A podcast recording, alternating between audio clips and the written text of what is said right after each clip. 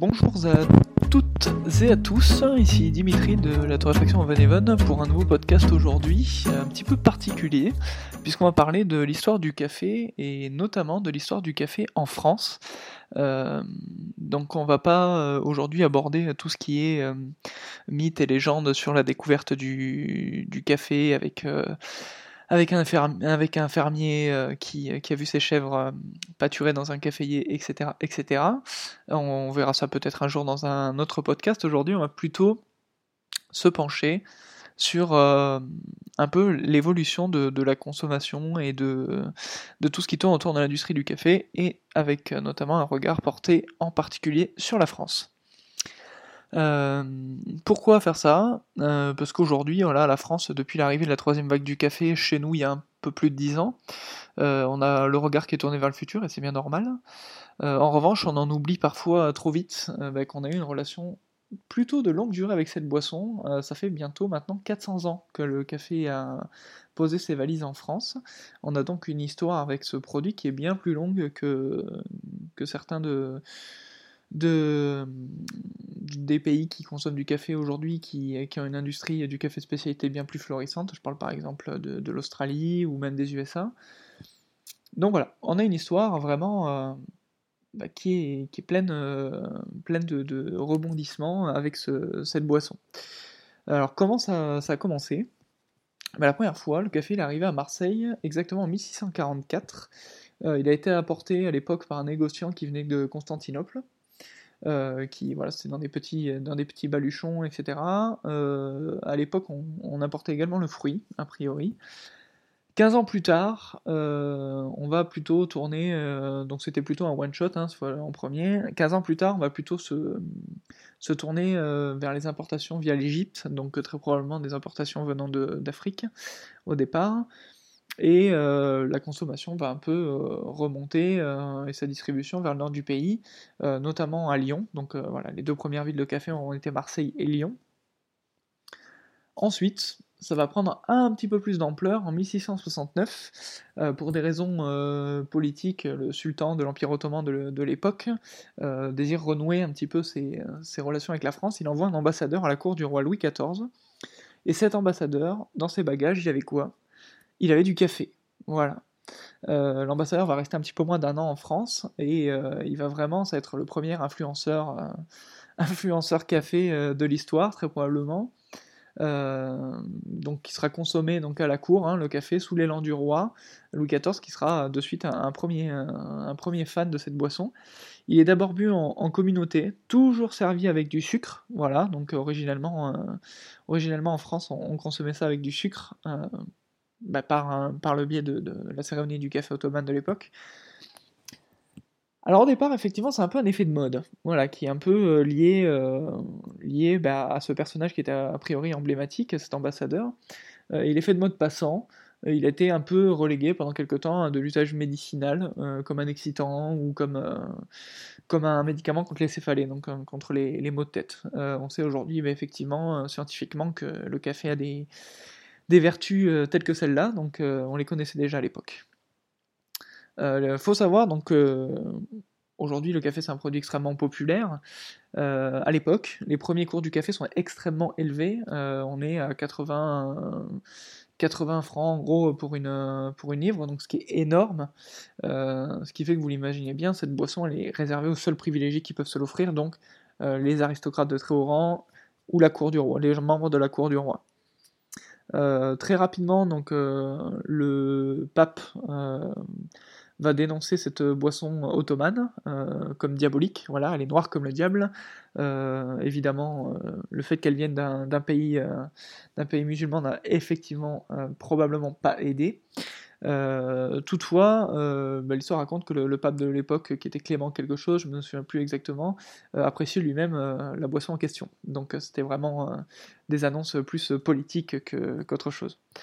les premiers plants de café qu'on a pu voir dans les colonies françaises auraient été rapportés notamment par des Hollandais qui revenaient de leur comptoir indien de l'époque. Euh, on a commencé à en, planter en Guadeloupe, à l'île de Bourbon, etc. Donc, euh, qui a donné plus tard le Bourbon pointu. Euh, c'est d'ailleurs là-bas où les caféiers poussaient le, mieux. Suite à tout ça, toujours dans, les mêmes années, 1671, premier débit de café français qui ouvre à Marseille, premier presque bah, comptoir de torréfacteur, puisque ça proposait également des cafetières, donc les gens pouvaient s'acheter du matériel pour faire du café chez soi. un an plus tard, déjà, mais le premier café parisien ouvre près du Louvre, il va s'appeler tout simplement Café, ouvert par un monsieur arménien. Euh, voilà, qui va être un, haut lieu euh, qui va être vraiment réservé à la dégustation de cette boisson en particulier. Et quelques années plus tard, euh, le premier café qui sera vraiment très connu à Paris s'appellera Procope. c'est le premier café vraiment populaire. On pourra y voir siroter une tasse de café une bonne partie des philosophes des Lumières, donc Voltaire a priori, qui, qui, était limite à se poser du café sous, perfusion, qui était vraiment un grand fan. Donc déjà, on voit à l'époque euh, une grosse dimension euh, sociale euh, du lieu café, où on s'y retrouve bah, pour boire cette boisson, mais aussi se rencontrer, sympathiser, converser. dans les cafés de l'époque, on, y jouait beaucoup aux jeux de société, on y lisait, voilà.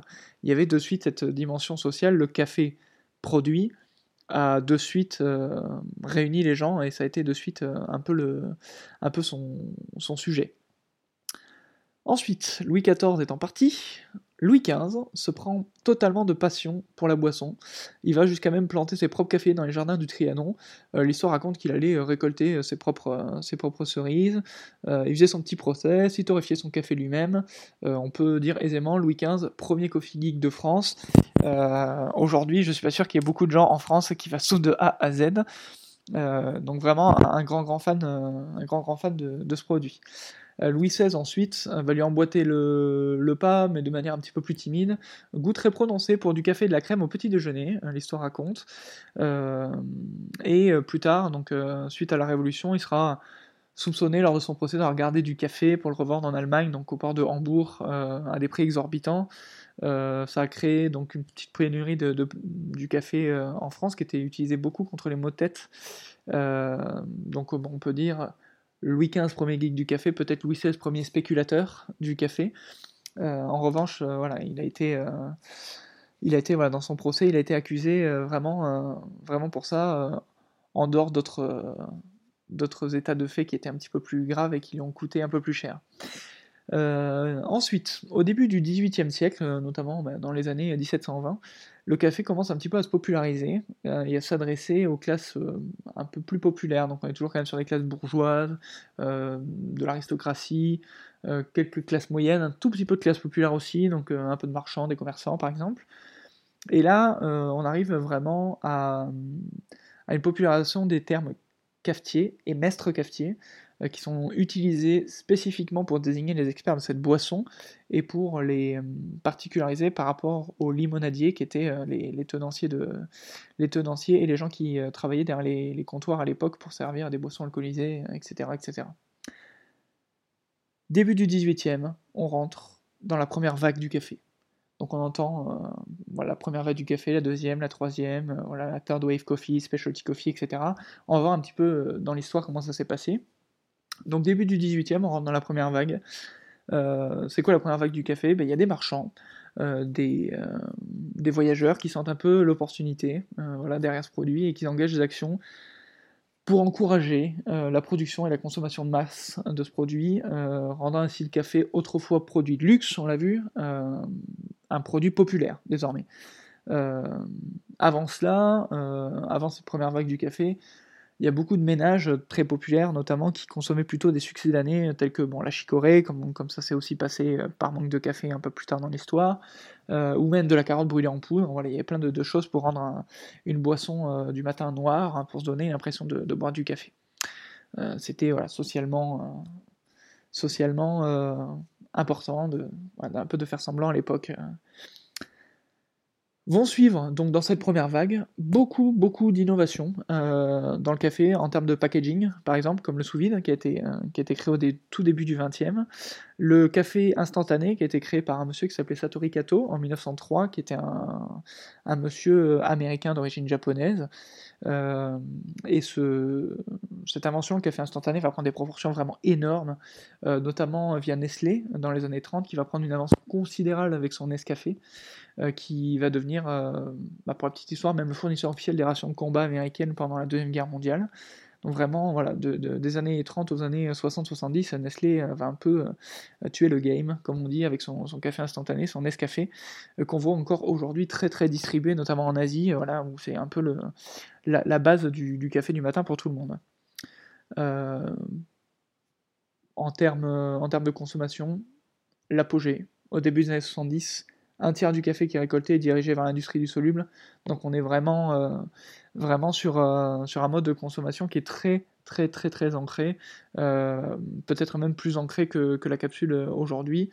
c'est à voir, j'ai pas les chiffres en tête, mais, on est sur un phénomène qui est au moins aussi important. Le marketing, par contre, et la publicité à outrance, bah, ça date pas d'aujourd'hui. à l'époque, déjà, bah, ces phénomènes euh, très euh, capitalistes, entre guillemets, et très mercantiles, euh, sur un produit qui, à l'époque de très maigre, très maigre qualité, a fait naître un esprit de révolte un peu en faveur de la qualité. Et c'est le début de la deuxième vague du café, qui est démarrée donc aux alentours du début des années 60, notamment aux USA. on y retrouve les premières notions de torréfaction artisanale, de choix et de sélection des grains et des origines, l'art du mélange, donc des blends. on commence tout doucement quitter euh, l'idée absolue de commodité et de produits euh, vraiment populaires de consommation basique pour entrer dans la notion de plaisir, la dégustation. Voilà, euh, c'est pas fait que pour réveiller, on peut aussi avoir quelque chose de bon dans la tasse et la mise en avant d'un terroir. donc tous les termes un peu French press, donc cafetière à piston en France, latte, espresso, etc. Ça rentre dans le vocabulaire populaire. Ça n'a pas été inventé à l'époque, parce que je vous rappelle le podcast sur l'espresso, ça a été inventé un peu plus tôt que ça. Euh, mais ça commence un petit peu à rentrer dans le vocabulaire populaire et les cartes des débits de café commencent un peu à, s'adapter aussi pour, euh, pour proposer des, boissons autour du café, des boissons qui sont bonnes. Voilà. Euh, des grands acteurs d'aujourd'hui encore comme Starbucks, Illy par exemple seront des acteurs et d'autres hein, seront des acteurs importants, très très importants dans cette deuxième vague du café et vont être des, des acteurs majeurs de, bah, de l'introduction de la notion de qualité dans le produit café. Ensuite, alors que le terme café de spécialité euh, aujourd'hui il est souvent confondu malheureusement avec la troisième vague, en réalité il apparaît en 1974 pour la première fois aux USA, euh, dans un magazine dédié au thé et au café. Euh, la troisième vague elle viendra en fait bien plus tard, à la fin des années 90, donc le terme café de spécialité il est en fait il est inhérent, il est vraiment attaché à cette deuxième vague du café, c'est là où on a commencé un petit peu à regarder la qualité. Euh, la troisième vague, qu'est-ce qu'elle fait? Euh, donc fin des années 90, 99, 2002, 2003, voilà, ça dépend un petit peu des sources qu'on peut avoir. Elle a introduit une notion très artisanale du produit, euh, avec des, une notion de, quantité réduite, avec une éducation des consommateurs, une mise en avant des sens. On va un petit peu plus loin encore dans la qualité, on va un petit peu plus loin dans la notion de plaisir. elle va dénoncer bien sûr la standardisation des goûts, euh, les cafés bas de gamme orientés vers une économie de dumping et de recherche de bas coût. Euh, la production et le marketing sont mis vraiment au deuxième plan, avec un intérêt pour le produit, sa qualité, son histoire, son terroir, etc. Euh, contrairement à ce qu'on pourrait croire, les notions de transparence, donc transparency en anglais, et de durabilité, donc sustainability, viendront un petit peu plus tard. bon, la transparence, je pense que tout le monde a, compris ce que, de quoi on parle. La durabilité, donc, bon, selon selon les experts, euh, en gros, vous pouvez retenir que ça, tient sur trois piliers euh, la planète, euh, l'être humain, donc le social, et la prospérité économique. Donc, c'est vraiment un cercle, un cercle vertueux avec ces trois piliers qui sont importants de, respecter de, manière égale, voilà, pour que pour pour qu'une industrie soit jugée durable. Donc, la troisième vague, encore aujourd'hui en cours, contre tout ce qui est euh, café bas de gamme, tout ce qui est standardisation des goûts. Aujourd'hui, euh, quand on regarde un petit peu de plus, près notre histoire, on peut apprécier le chemin qu'on a parcouru avec le café, hein, qui, a été, assez long, et on peut se rendre compte du caractère cyclique de la consommation du café qui tend euh, à tourner de plus en plus euh, de nouveau sur le premium, comme ça a été le cas dès le départ. Donc euh, le specialty coffee avec la deuxième vague du café, puis la troisième, même des grands industriels de type Nespresso qui jouent beaucoup sur leur image premium, On revient justement sur, sur cette recherche de, la qualité du produit, donc qu'elle soit simplement annoncée ou, comme chez les industriels souvent, ou réellement atteinte ou réellement recherchée comme chez les artisans. On a de plus en plus en tête cette idée du premium, cette idée du goût, cette idée de durabilité. Dès le départ, à la cour, euh, l'ambassadeur du sultan, il faisait des démonstrations, il faisait déjà des premières masterclass, etc. Aujourd'hui, dans la troisième vague du café, pour moi, on n'a rien inventé, c'est un gros, gros retour en arrière, en fait. Euh, on revient un petit peu à, ce côté... Euh, à ce côté découverte infinie, ce côté presque un peu enfantin dans la manière qu'on a d'aller toujours à la recherche de nouveautés. Les deuxième et, troisième vagues du café, donc on l'a vu, sont nées d'une révolte euh, contre un marketing excessif euh, qui, est tranché un petit peu en, rapport avec la qualité qui était délivrée, qui était souvent euh, en dessous du marketing. moi, un peu la réflexion que je menais avec ce, petit podcast court sur, sur l'histoire un peu du, du café, c'est est-ce qu'on ne retomberait pas dans nos travers aujourd'hui? Euh, les valeurs qui sont mises en avant par notre industrie du café de spécialité, euh, notamment euh, au cours de cette troisième vague du café, est-ce qu'elles sont vraiment le moteur de nos actions? Est-ce que les consommateurs voient clair dans ce que nous faisons aujourd'hui? En fait, c'est beaucoup de questions auxquelles l'histoire a déjà été confrontée. Peut-être qu'on pourrait se repencher dans l'histoire qu'on a avec ce produit pour y trouver des réponses. Aujourd'hui, le marketing dans le café de spécialité n'a jamais été aussi puissant. Euh, des industriels commencent à beaucoup investir dans des marques de café de spécialité euh, à l'image euh, assez forte. Est-ce que aujourd'hui, on n'est pas en train de, voir les, dernières heures de la troisième vague du, café? C'est une question ouverte. vous pouvez, comme d'habitude, y répondre soit en commentaire, soit m'envoyer un petit message en MP sur le compte Oven Coffee Roasters. Et d'ici là, bah, je vous souhaite une, une bonne reprise des activités pour ce déconfinement et surtout un bon café. À bientôt.